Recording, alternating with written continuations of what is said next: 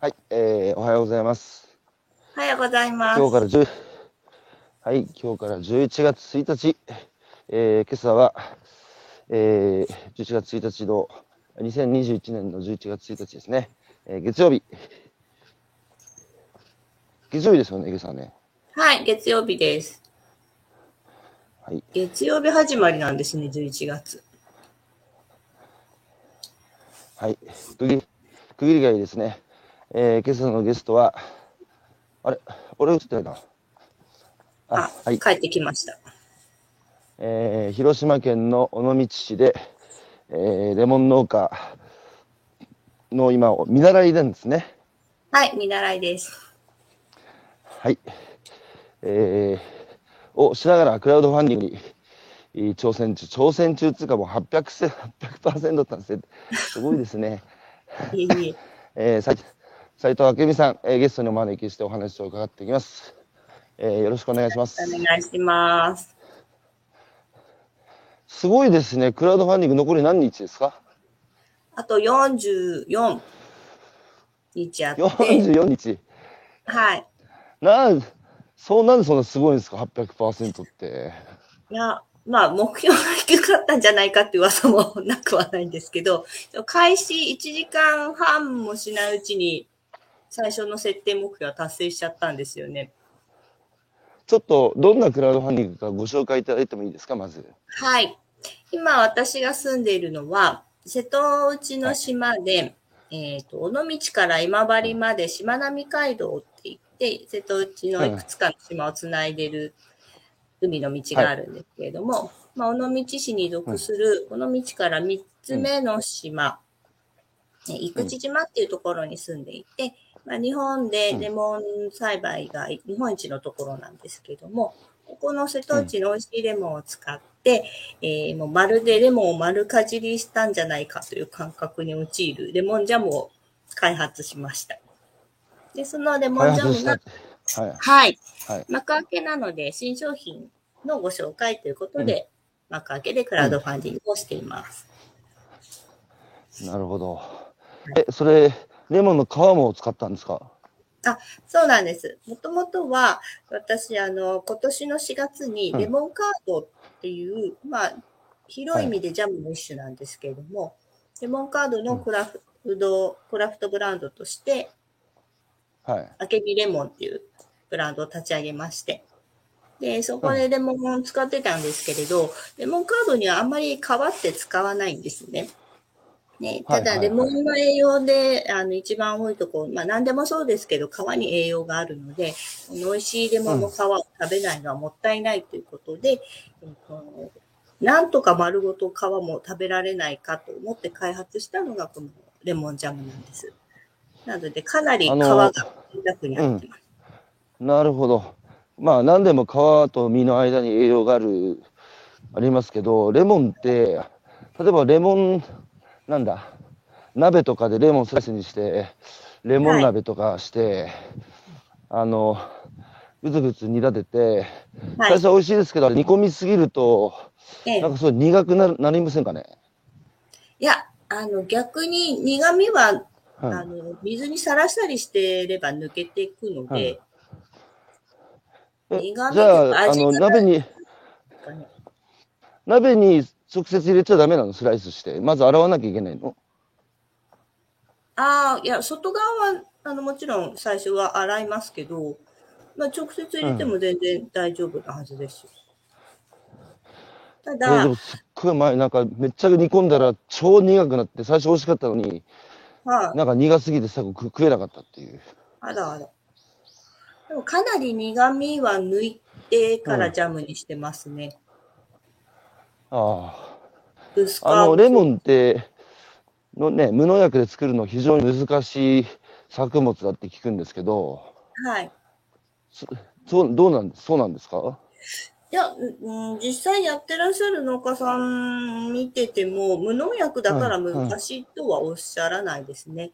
ただ、あの、そうないんですか。はい。農薬使わないので、あの、黒点はつくんですよ、どうしても。うん、うん、うん。それを気にしなければっていう感じでしょうかね。なるほど。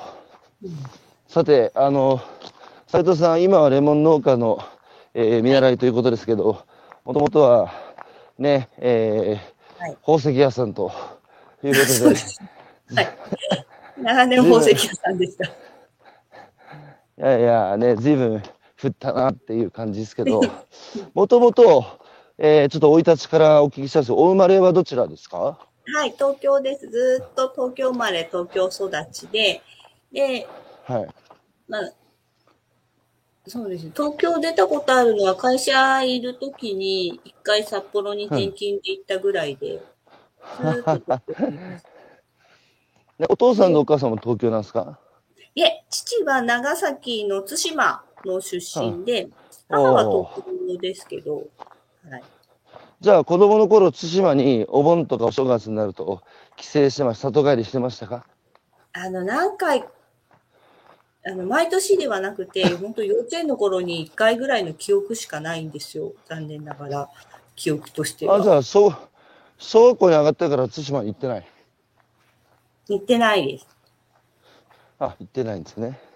あ、そうですか。じゃあ、本当に、大都会の花の都、東京で生まれ育ったと。そうなんですよ。だけど、あれ、こ、でもさ、子供の時、あれでしょ？レモンスカッシュ、レモンスカッシュだっけ？あ、トマトジュースです。レモン、トマトジュースだ。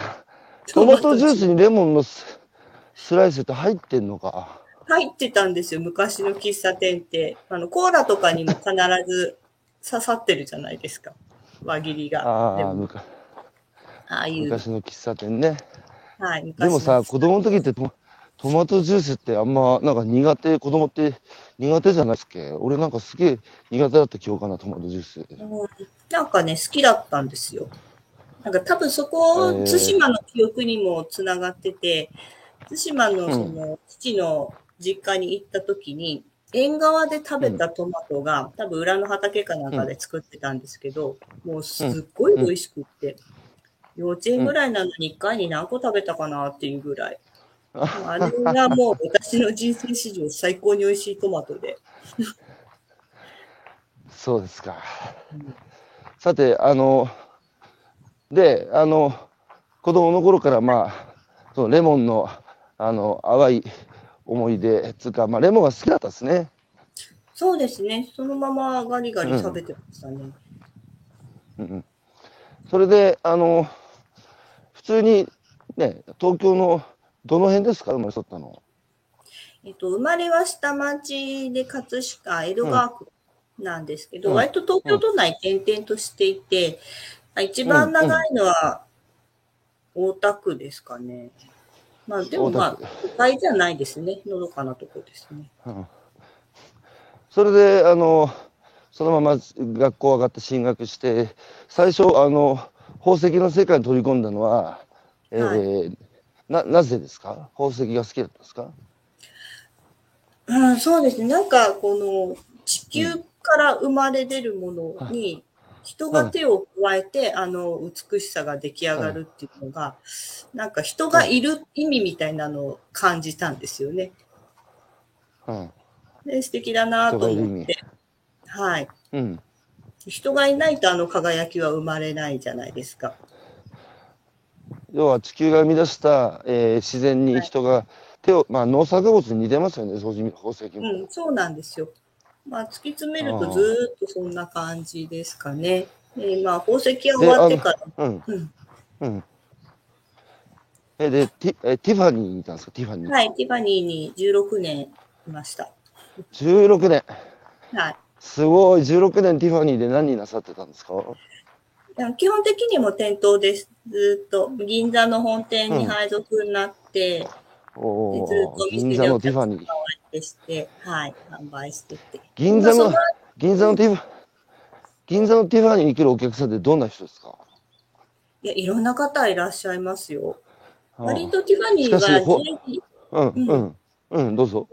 はい、高級な JD ブランドの中でも、多分エントリーしやすいブランドなので、うん。割と若いお客様から、あのうん。本当にね、普段お目にかかれないような方まで、幅広くお見えになりました。ちょっと宝石を、えー大切な人に送るっていうのは人生の一大イベントじゃないですか。はい。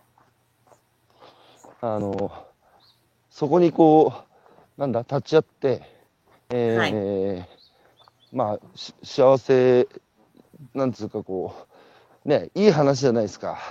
はい。なんかこう、いろんな人のこう、人生の節目節目っつうか一大イベントをこうずっと見てきて、16年間どうでした、やっぱり幸せだったなと思います。幸せな空間にいさせてもらったなっていう感じですね。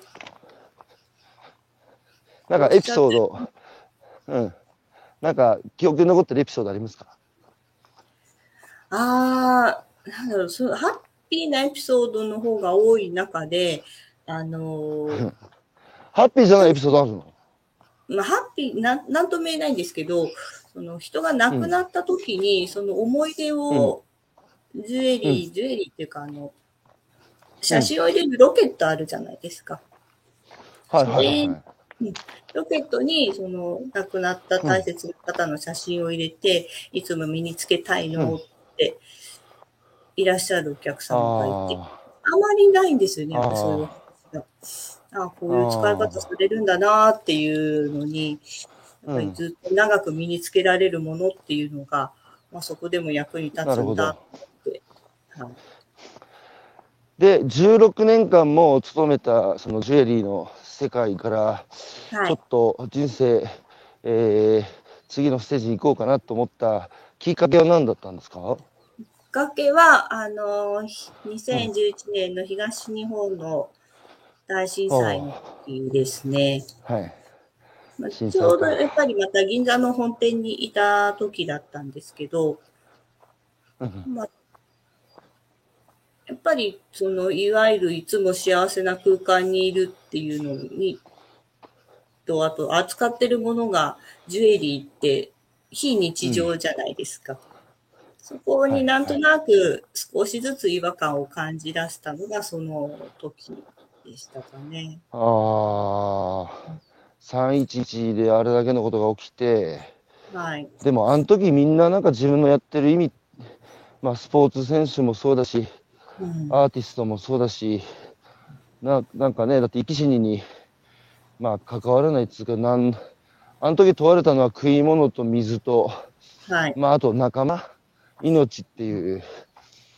で、その時、なんかアートとか、スポーツは無力だって当事者から聞いたことありましたけど、はい。ジュエリーもそういう意味で、ね、人間が生きていくために必要不可欠な食から、まあ一見ちょっと離れてる、えー非日常、そこに身を置き続けてて、はい。果たしてこれでいいんだろうかっていう疑問が、明美さんの中で立ち上がるってことですか？それもそうですし、その、お客様を見ていても、なんかそれによって幸せになってる感じがしなかったんですよね。何かを埋めるためだったり、うん。うん。なんか不満もそういう中にいながらも口にされますし、なんだろうなと思って。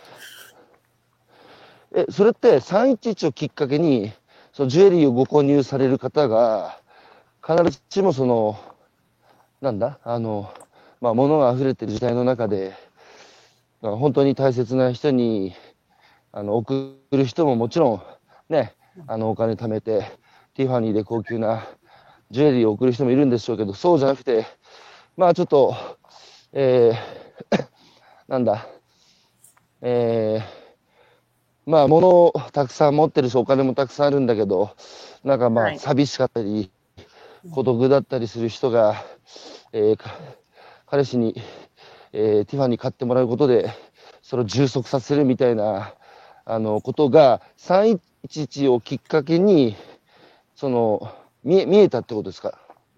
そうですね。お客様自身がずっとそこで変わったとかじゃなくて、私がそこに目を向けるようになったっていう、ああ、いやー、すごい、311って本当人の人生変えてますね。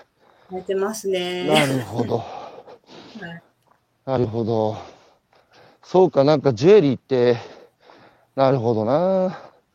あの、送り、ね、人によって送り方が違うっつうか、あの、本当にもうお金貯めまくって、で、彼女が欲しいせいだティファニーをえー彼女の大切な日に送るっていう人だけじゃないですもんね。そうですね。お送る理由が。はい。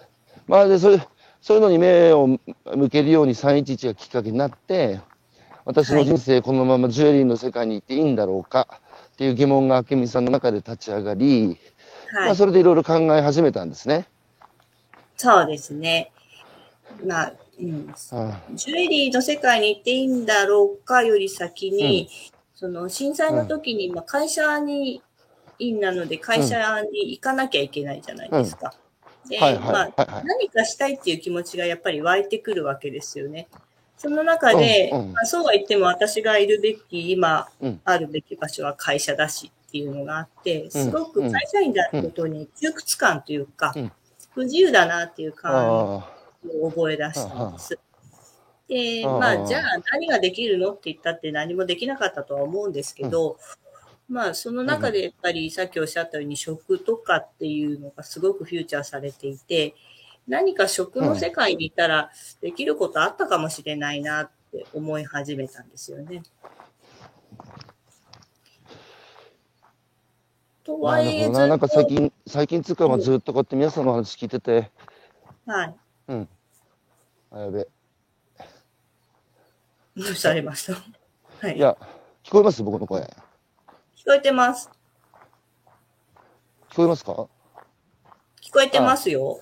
いや、311って本当に人の人生、311って本当に人の人生、あの、変えて、変えてて、なんかあの時はい。僕はね、あの被災者じゃありませんけど、まあ、岩手県の人間なので、僕は花巻って内陸だから、直接被災はしてないんですけど、まあ同じ岩手県民で、沿岸部で被災された人がいるっていうので、まあ僕もできることはないかっていうので、現地行きましたけど、あの時、その実際に動いて、被災地にボランティアに来た方、あたくさんいましたけど、本当はなんかしたいんだけど、まあ、まあ、サラリーマンで会社休むわけにもいかないし、何にもできない自分にもどかしさを感じたっていう人たちは、たくさんいるんでしょうね。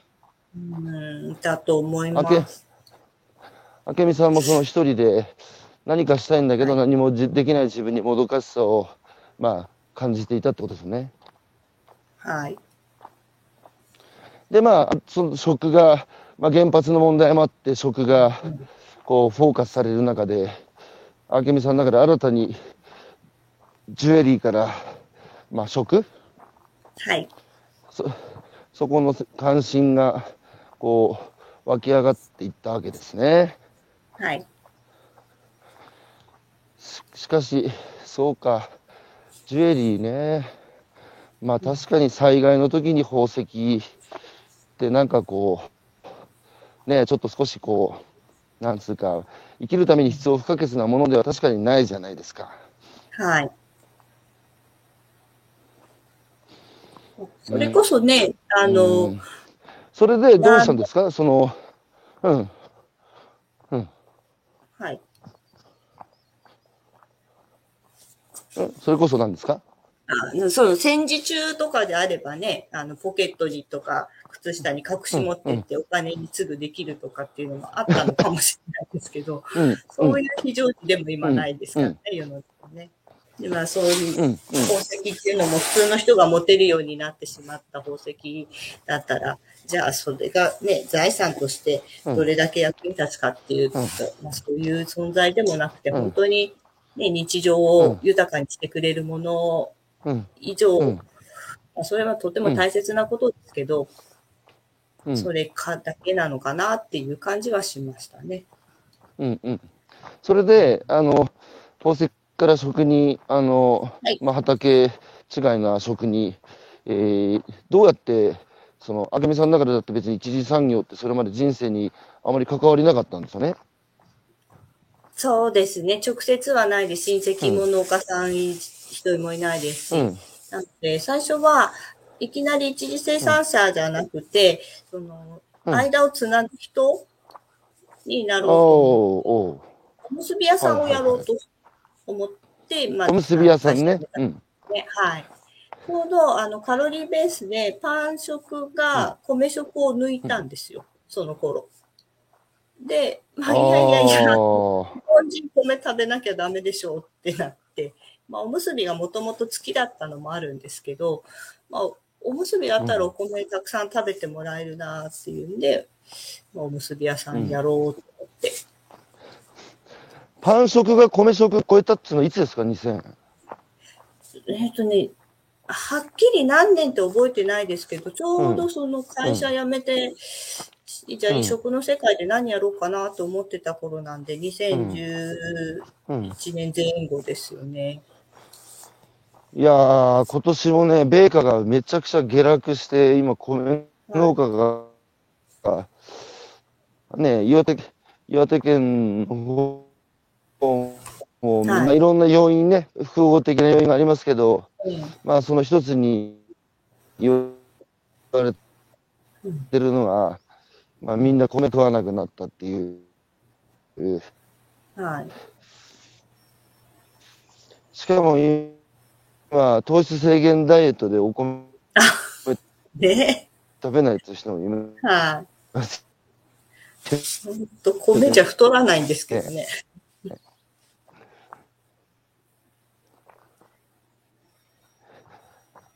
ねえ、これどう、すればいいですかね？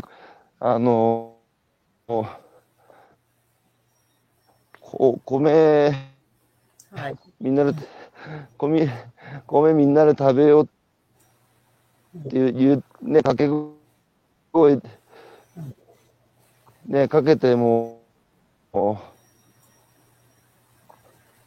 ね難しいですよね。うねえ、日本人じゃないですよね、お米食べないうんまあ、なんて。結局、その、おむすびをやろうと思って、その、まあ、米の歴史からいろいろ勉強したんですけど、その、昔、まあ、稲作によって日本の米が作られたと。とても多様化しちゃって、ね、わけじゃないっていう、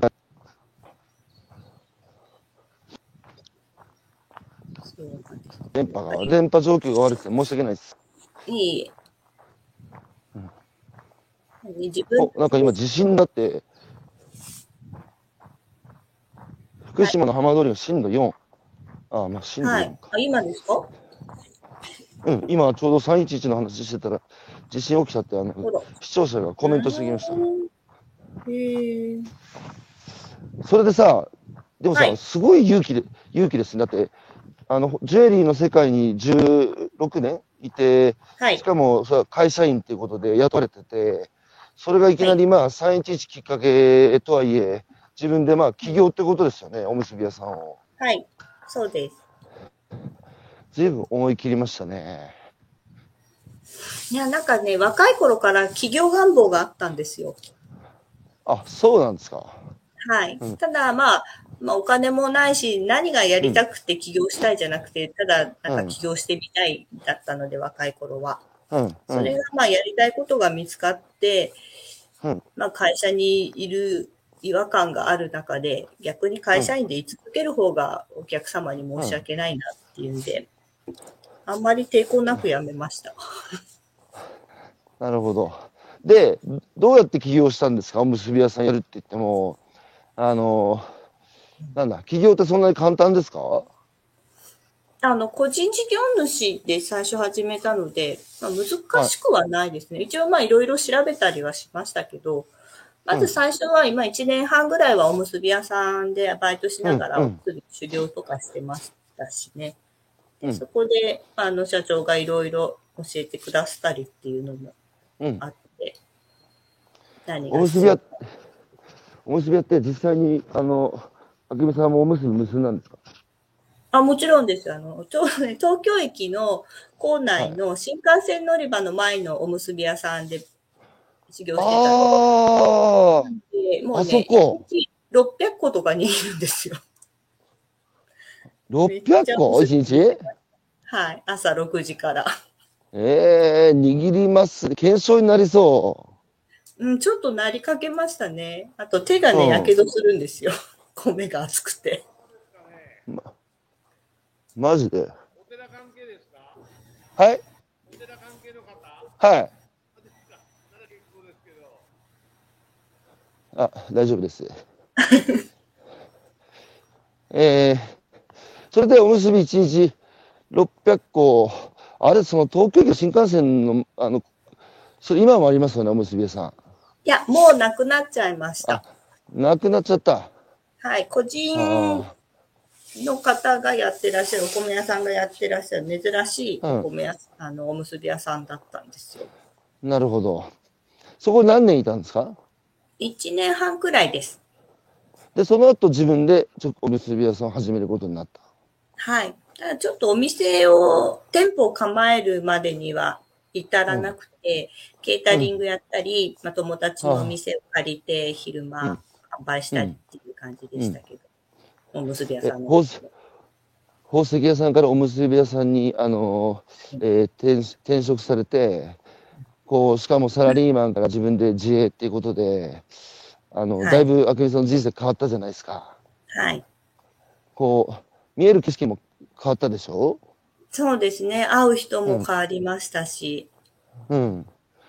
あけみさんの人生の見える景色はどう変わったんですか？あの、宝石からおにぎりにはもちろん、目の前にあるね、えー宝石からおにぎりに変わったのはそうなんですけど、そこに付随するいろんなものがあるじゃないですか。その宝石のはい向こう側に見える景色、おにぎりの向こう側に見える景色、えー共通しているものもあれば、随分変わったこともあると思うんですけど、どう変わったんですか、なん、なんでしょうね。今まではやっぱり、箱の中に自分がいたのが、ちょっと外の景色が見えるようになったっうん。ていう感じですかね。あれですね、あの、生けすの中で、えー泳いでたお魚さんが養殖されていて、定時になると 餌、定時になると餌巻かれてパックパク口パクしてると食えんだけど、生けすから外に出ると、餌は自分で見つけなきゃいけないし、天敵のね、魚に食われるかもしれないし、大海原に出て、今まで見たことない景色にドキドキしながら、あの、っていう感じですよね。いや、もっと優しかったですよ。あ、優しいですか。そうですか。はい。で、その後、それに、その、とどまらずに、今度は自分も、ね、農家になってみたいっていう風な気持ちになったんですよね。うん。あの、おむすび屋の後うんに、一回私、うん鎌倉に移住してて、そこでオーガニックレストランをやってるんですよ。うん、うん、うん。で、そのレストランやってる時に、うんまあコロナさんがやってきて、ああ、レストランオープンした。はい。で、まあ、いよいよ自分で生産、オープンしたのいつですか？うん。レストランはレストランオープンした2010の。うん。オープン2018年にうん。オープンしたので、もう2年ぐらいしかできなかったんですよ。ああ。え、それはどういうレストランだったんですか？まあ、食材すべてオーガニック調味料に至るまで、うんあのうん気を使って、内容は家庭料理です。家庭料理。はい。あの、まあ、鎌倉の、まあ、うんお子さんを持つお母さんたちに元気になってもらう場所を作りたいなと思って、うん。うん。子供でも、まあ、男性でも、とにかくおかお、うん、ちっちゃい子を連れたお母さんが気軽に入って食事ができる場所みたいにしたかったんで、うん。いわゆる日常の家庭料理のお店にしました。もともと明美さんって料理なさる方なんですか？それがですね、ティファニーにいるときは、もう普通のサラリーマンのお父さんみたいな感じだったんで、全然料理してなかったんですよ。外食ばっかり？いや、あの、母と暮らしてたので、家に帰ると自動的にご飯出てくるみたいな。あ、実はどこで覚えたんですか、料理。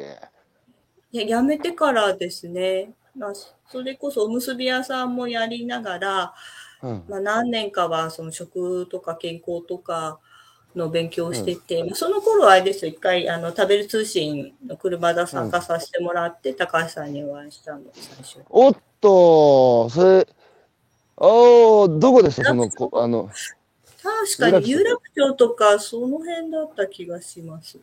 ああ、界隈かな。そうですか。車座。ね、まだコロナになってない頃ですよね。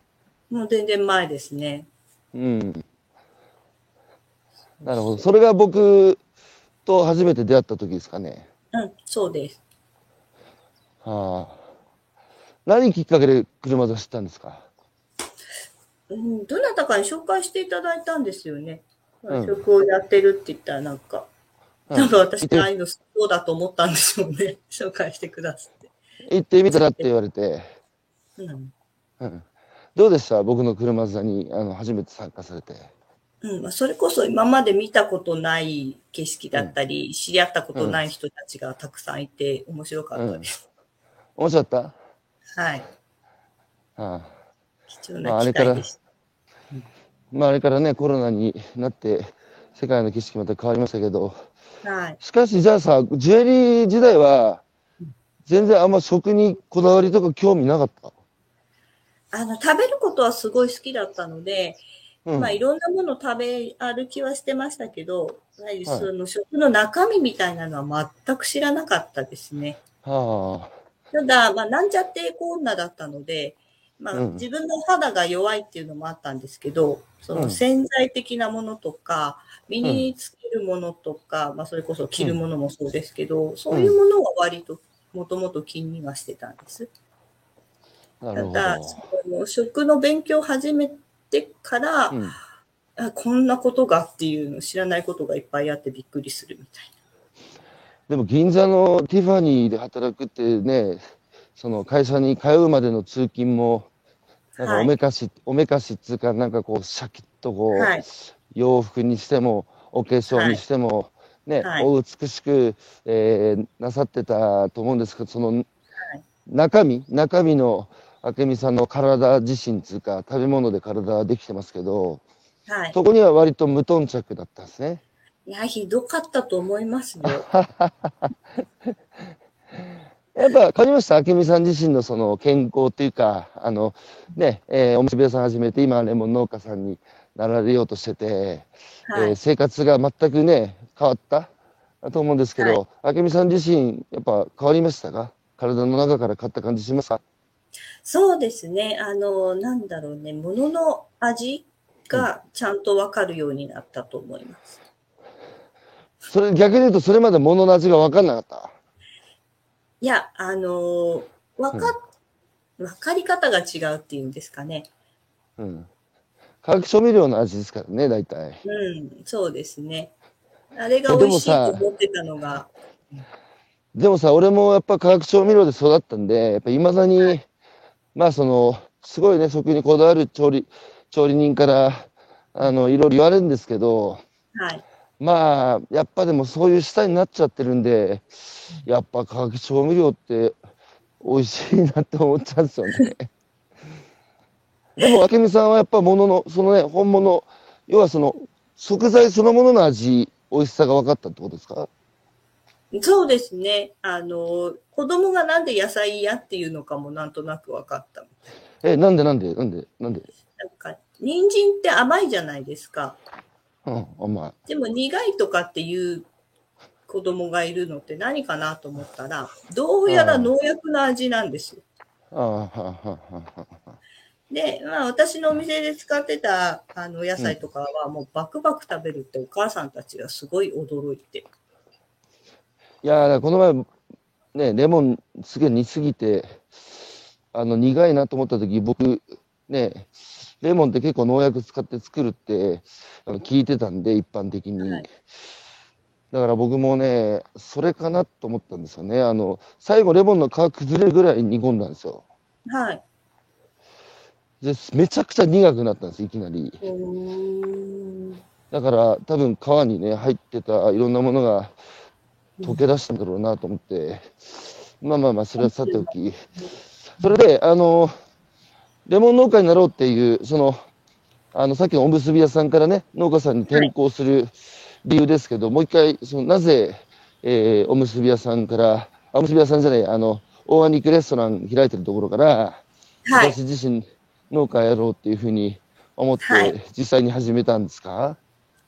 あの、まあ、お店だったので、まあ、コロナみたいになって、まあ、人が来なくなると、まあ、それこそ自分の生活レベルでですけど、うん、まあ、こうん、れずっとお店やっていけるのかなっていうところから始まって、うん、そんな中で見てたら、仕入れさせていただいている農家さんはすごい忙しくなったんですよ。うん、うん。で、やっぱり物を作ってるって、まあ、すごいなっていう、その、それ何農家でした？あお野菜です。なんでその人忙しくなったんですか？あのーうん外食をしなくなって、家で食事を作るようになった時に、スーパーマーケットとかすごい混んだじゃないですか。はい、はい、はい、はい。で、まあ、お家で食事を作りたいってなって、鎌倉あたりだと割と食にこだわりのある人多かったんですよね。うん。なので、まあ、ご飯を作る時間ができたから、まあ、野菜はちゃんと美味しい、いいものを買ってっていう。感じだったんでしょうかね。だから、その農家さん割と鎌倉の飲食店に多く卸はしてたんですけど、直売のまあ、方でそうか。って言ってまあ、どこに卸してたかによりますよね。その生産者さん、く苦境に陥った生産者さんも結構多いですけど、うんまあでも考えてみれば日本人の胃袋の数は変わってないわけで、はい。食べる場所が、まあね、外食から家に変わったっていうことで、まあそうすると食材をスーパーで買う、ネットで買う。だからどこに卸してたかで農家さん命運分かりましたよね。そうですね。でさ、明美さんさ、俺、はい。あ、どうぞどうぞ。前からお付き合いのあった農家さんも、まあ、その方はお米も野菜も作ってらっしゃるんですけど、まあうん、例えば旅行に行ったりとか、なんか綺麗なものを買ったりとかはできないけど、何があっても自分たちには食べるものがあるから、何にも生きることに心配ないし、まあ、それこそ、まあ、野菜作るのが楽しすぎて、どっか行きたいとか全然思わない。すっごい楽しそうだったんですよね。それもずっと心の中にあったと思います。なるほど。まあ、それでいざ自分も、まあその食べ物を作る側にいよいよ回ってみようと。はい。すごいですね。でも農家になるルートっていろいろありますけど、明美さんのような東京生まれ東京育ちで、ね、花のジュエリーの世界に身を投じて16年、華々しいはい世界で働き、311がきっかけで、まあ宝石っつってもこの物が溢れてる時代に、あの、なんつうかね、命が関わる自然災害の事態になった時に、宝石食って生きていけないしね。はい。あの、しかもなんかこう、ね、お金余ってるような人が、なんか道楽じゃないけど、あの、そういう感じで宝石を買って送ってる人とかもいる中で、えーね、食べ物っていう、その人間の原点に立ち返って、おむすび屋さんやって、レストランやって、農家になるってすごい人生ですね、明美さん。そうですか。なかなか勇気あるっていうか、女の人ってやっぱ思い切りいいですよね。なんか、今ね、若い人が、あの、挑戦するのが怖い。なぜなら失敗したくないからって、えーよく聞くんですけど、そういう若い人に出会ったら、明美さんなんて喋ってあげる？いや、やってみなきゃわかんないからやってみなよって感じですかね。いや、そうなんですよ。いや、やらなきゃ成功もできないし。うん。いや、そうなんですよ。あの、黒人初のメジャーリーガーのジャッキー・ロビンソンという人が、えーはい成功の反対は失敗ではない、挑戦であるって言葉を残してて、まあ、明美さんおっしゃるように、やらないと成功も失敗もないっていうね。そういう話もするんだけど、なんか若い人たち、いや、失敗したくないっていう、失敗するのが怖いっていう。もうそんなの人生じゃねえじゃねえか、お前っていう。そのし、失敗がない、えー挑戦は挑戦じゃないと。言うんだけど、やっぱ怖いんですっていう。何を失敗だと思ってるんですかね？だから、あれじゃないですか？あらかじめ想定したところにたどり着けないこと。うーん。うん。やっぱ想定外、人生だってね、自分の思ったことにならないし、いつ死ぬかもわからないし、大体自分の人生なんてコントロールできないもんだと僕は思ってるんですけど、まあその、ね、答えがある問いに、どう最短でたどり着くかっていう訓練をしてるのが今の学校教育ですよね。うんだけど人生って答えないじゃないですか。はい。だからその途端にやっぱ足止めてしまう。うんうん。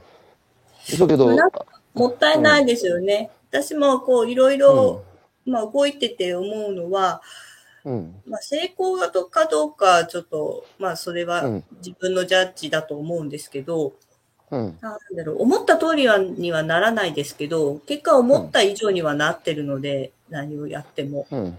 それってやっぱり動いたからでしかないかなって。いや、だからそれは、ないですもんね。あれですよ、あの、結果は思い通りになるっていう、その、それは、あらかじめ自分の想定をした通りに、こう、例えば10年後にこうなる、20年後にこうなるって言って、始めたわけじゃなくて、やっぱ今、心のコンパスが動く方に明美さんは動いて、動いていって、で、一見ね、脈絡ないじゃないですか、ジュエリーからおむすび屋で、はい。えー、オーガニックのレストランで農家っていう。だけども、振り返ると、無駄なこと何一つなく全部繋がってたって話。で、結果は思い通りになってるって話でしょ、それが僕今を生きるっていうことだと思ってるんですよね。うん。で、実際農家になろうとする、ちょっとこうね、今やっぱり、えーね、皆さん農家って、すっごい縁遠い仕事で、その、はい。ね、雲の上で一部の人がやってる特別な仕事、しかも親が農家だったり、土地持ってないと農業できないっていうふうに固定観念があると思ってるんですよ。はい。で、で、僕は農業は民主化して農村は開国しなきゃいけないって思ってるんですけど、明美さんはまさにね、全然非農家っつうか農家全く関係ないところからさ、そはい。の農家になろうとしてるから、みんなにね、ちょっとやっぱハードル下げる意味でも、いや、私みたいなのでも全然やれますよっていうのを教えてほしいんですよ。どうすれば農家になれるんですか？ああ、農家にはなれますよ。だっていっぱい畑余ってますもん。うん。よくあの、ねまあ移住もそうですけど、うん。ね、あの、畑貸してもらえないとかっていう話を聞いてたので、割と覚悟してきたんですよ。ところが、来てみたら、家よりも畑のがあるって。家はないけど、畑あそこもあそこもあそこもあるよみたいな感じです。うん。で、まあ、作るっていうのは、やっぱりまあ自然相手なので、作ってみなきゃわからない、それこそわからないし、うまくできるかなんて言ったら、そうそう、ねそれこそ思い通りにはならないでしょうけど、まあ、チャレンジはいくらでもできると思います。なんでさ、こう、一般の人たちにとって農業って縁遠いと思います？やっぱり、しんどいからじゃないですかね。しんどいってことすらわかんないじゃないですか。しややったことないからしん、うん、しんどいことすらわからないっつうか、だって江戸時代は国民の8割が農業、農家だったっていう。はい。で、で、僕ね、やっぱね、農業者の方にも、あの、なんつうか問題があるなと思ってて、うん。なんかそんな素人組んだりにね、こんな簡単に農業と言ってくれるなという、なんか、すごい、なんか、特権意識、ある、ある種の特権意識っていうか、あれ良くないと思うんですよね、僕農家さんって。まあ、プライド持って作ってますからね。いやいや、そうなんですけど、やっぱり、ね、農家を結局の地位を貶めた理由って、普通の人たちが食べ物を作るってどういうことか分かんなくなってしまったぐらい、その食べ物を作る世界から遠ざかってしまった。はい。そうすると価値分かんないじゃないですか。で、一回でもやれば、農業ってすげえ大変だし、クリエイティブな仕事になって分かって、結果ね、食べ物の価値も上がるはずだけど、はい。むしろ農家の方が一般の人たちに対してね、鎖国をして、そのね、特別な仕事で、そんな簡単に農業なんて言ってくれるなっていう、あの意識がやっぱり食と脳の分断を生んでる理由の一つになってしまってる気がするんですよ、僕。でそういう意味で、明美さんの存在は大きいですよね。その分断されたところから、自ら農家になるっつって、その壁を乗り越えて、食の方に入ってったじゃないですか。あ脳の方に入ってったじゃないですか、食の側から。はい。で、なんで尾道だったんですか？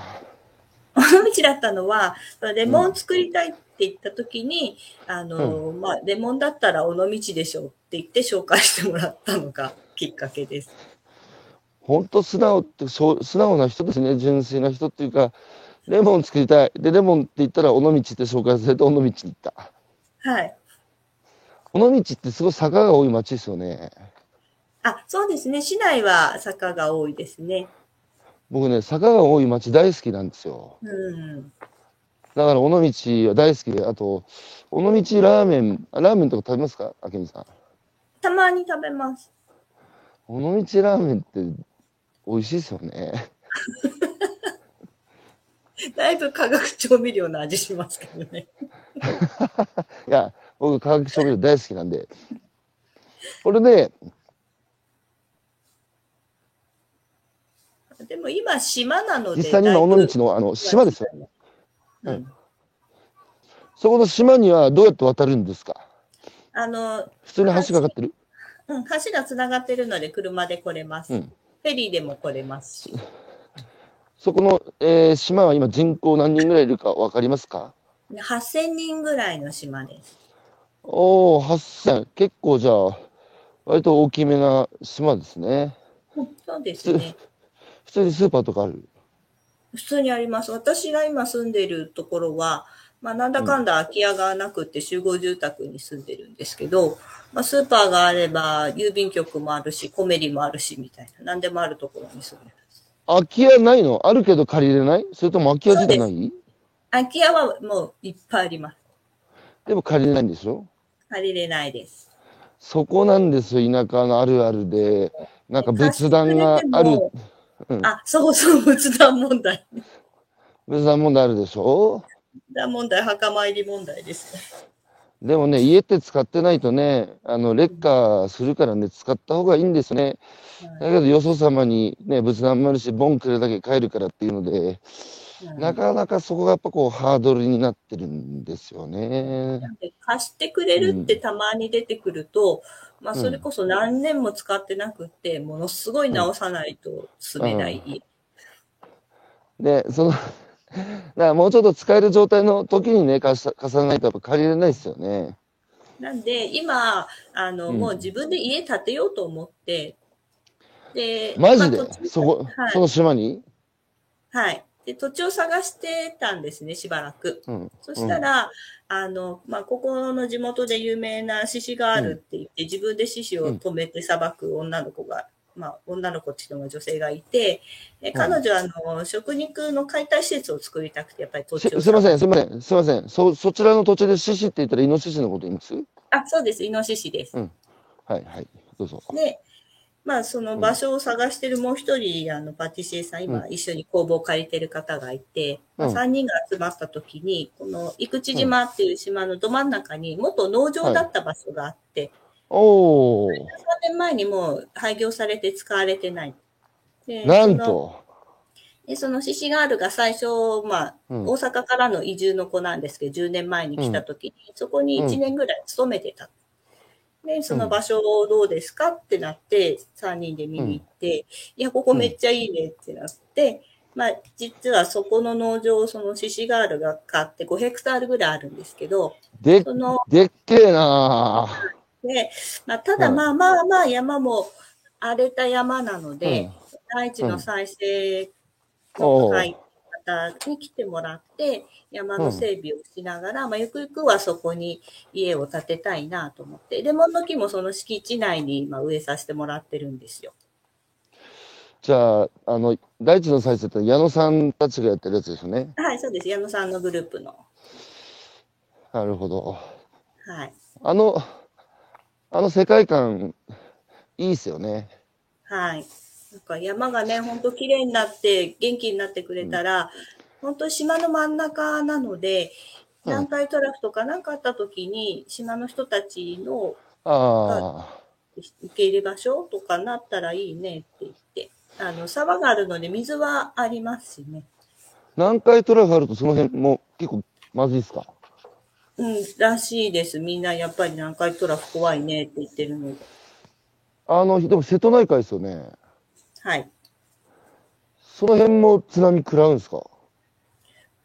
で、みたいですね。でもそんなに土地は高くないみたいなので、なるほど。警戒してます。えーでもどうですか？東京から、東京でずーっと生まれ育って銀座で働いてさ、はいそれで今広島の島で生きてて、同じ日本とは思えないぐらいさ、時の流れるスピードだったり、人々のその距離だったり、いろいろ違うでしょはい。どうですか？田舎って、都会最高ですよ。逆に今じゃあ、東京に戻って銀座に毎日帰ってやったらできます？いや、もう絶対無理ですね。たまに母がいるので 東京行くことはあるんですけど、もう早速帰りたくなりますもんね。島に帰りたいって。人ってそんなに変わるの？なんか、ね、東京で生まれ育って銀座で働いて、ね、虫とか見たことなかった人が、ね、自然にさ、たまに行くのは、たまに行くからさ、気持ちいいとかっつって、サーフィンやったり、登山やったり、キャンプやったりして、それたまにだからいいんだけど、実際に暮らすってなると、ね、あの、自然が近いから思い通りにならないこともたくさんあるだろうし、虫も動物もいっぱいいるだろうしさ、よ、すごいですよ、適応能力が。まあ、それこそ銀座で勤めてた頃は、もう山とか絶対行きたくないと思ってましたからね。なんでそんな人がさ、銀座ガールがなんでそんな変わるわけ？いや、着てみたらやっぱりこっちのが自然なんじゃないですか？体に合うんじゃないかなと思いますけど。なんかさ、肩肘張らないで素直でいい、ななんかいい感じですね、明美さんって。なんかそれこそ、じゃあの山で鶏と、今ヤギもいるんですけど、おう。なんか動物とかもまあまあ、あの、家で犬とか猫とか飼ったこともない家だったのうでん、。動物に触れ合う機会もなかったんですけど、まあ割と全然平気になりましたね。鳥小屋猫がーって入っていくのも。え、じゃあ今、明美さんの目には、むしろ東京で、こう、毎日サラリーマンやってる生活の方が不自然に見える。まあ不自然でしかないんですよ。だって嫌なんだったらなんでやってんのってもういつも言いますね。なんかすごい仕事楽しくて会社行ってる人ってものすごい少ないじゃないですか。いや、僕もね、もう楽しくてしょうがないっていう人にはね、一切何にも言わないんです、僕はう。ん、はだけど、ね、そうじゃない、あの、いつも僕ね、この事例出すんですけど、今、先進国で自分のやってる仕事に生きがい、やりがいを感じますかと尋ねて、はいと答える大人が最も少ない国が日本。っい。ああ、そうですなんか。残念。てことは、やりたくもないけど、食うためにしょうがないって、えー朝起きて、はーってため息つきながら、うん、で、電車乗ってもさ、なんか、ほんと、正気のない顔してる人たちが多いじゃないですか。はい。で、ね、スマホを見開けばみんなゲームとかショッピングやってさ、でもあれが、その問題はね、あれが自然だと思ってる人たちが多いと思うんですよ。うん、で、でも僕は、それは不自然だよってことを、こう、分かるためにどうすればいいかっていう、それは明美さんがまさにモデルケースで、明美さん昔はそれが自然だと思ってたでしょ？普通でしたね。だけど311ってああいうね、命、生死がまさに露呈したあの世界、しかも僕らね、自然から離れて生きて、ね、えー、るけど、今なお自分の真横に圧倒的な自然があるっていうのを突きつけられて、はい。311でさ、でそこから食にこう、目が行くようになって自分でレストラン経営して脱サラしてさ、で、それで今度は自分でレモンも作るって言って、あの、尾道の島に移住されたら、こっちの方が自然で、やっぱ自分がいかに不自然だったかってことに気づかれたっていう、はい。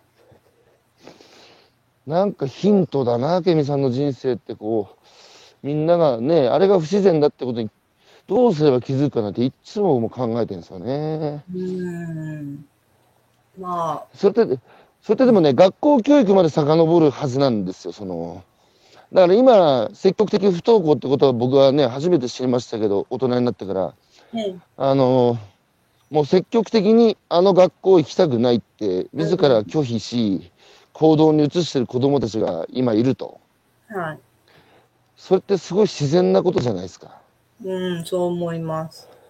で、学校って始まりですよね。その、いわば、あの、な飼いならされるって言葉はちょっと言い過ぎかもしれないけど、その会社に毎日通ってやりたくもないけども、食うためにしょうがないっていう日常を送る、いわば訓練みたいな感じじゃないですか、学校って。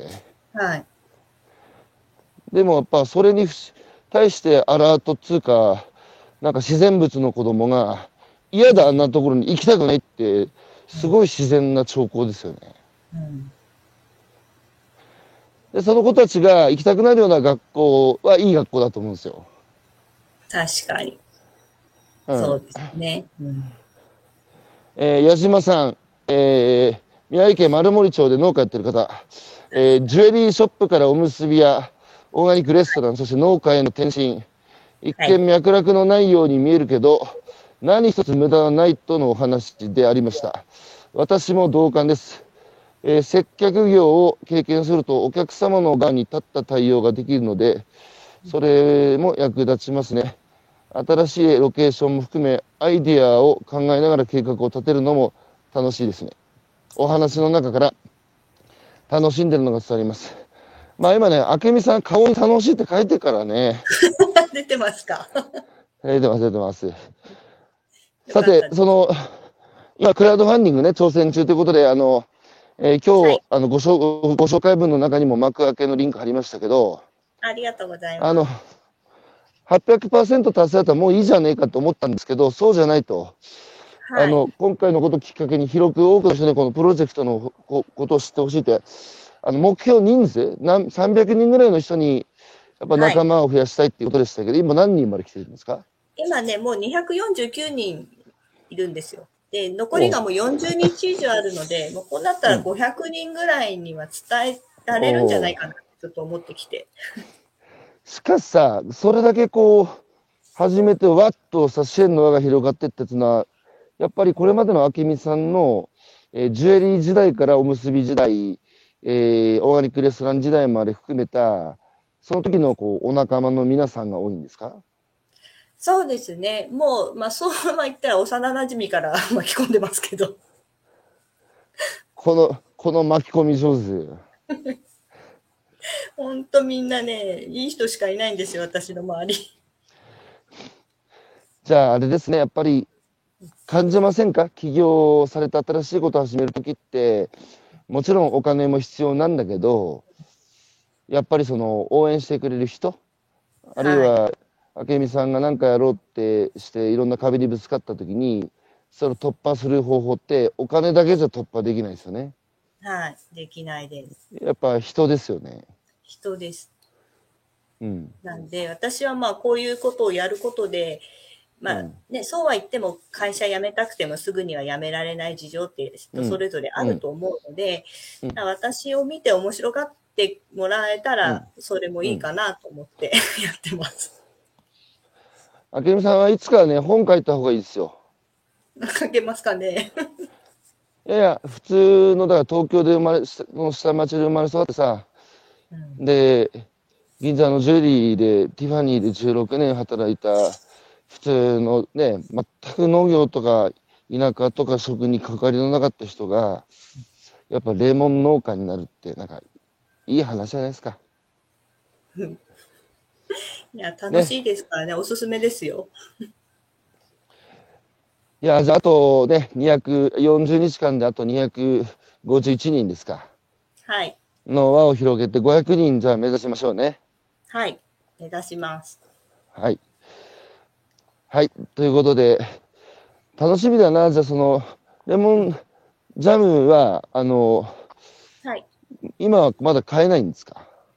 はい。あの、クラウドファンディング終わるのが12月15日なので、12月16日から一般販売開始です。なるほど。レモン農家としても今研修中でしょうけど、やがて独り立ちされるんですよね？はい。まあ、自分の木はもう植えてますしね。ああ。どうですか？ヤギにだいぶ葉っぱ食べられましたけど。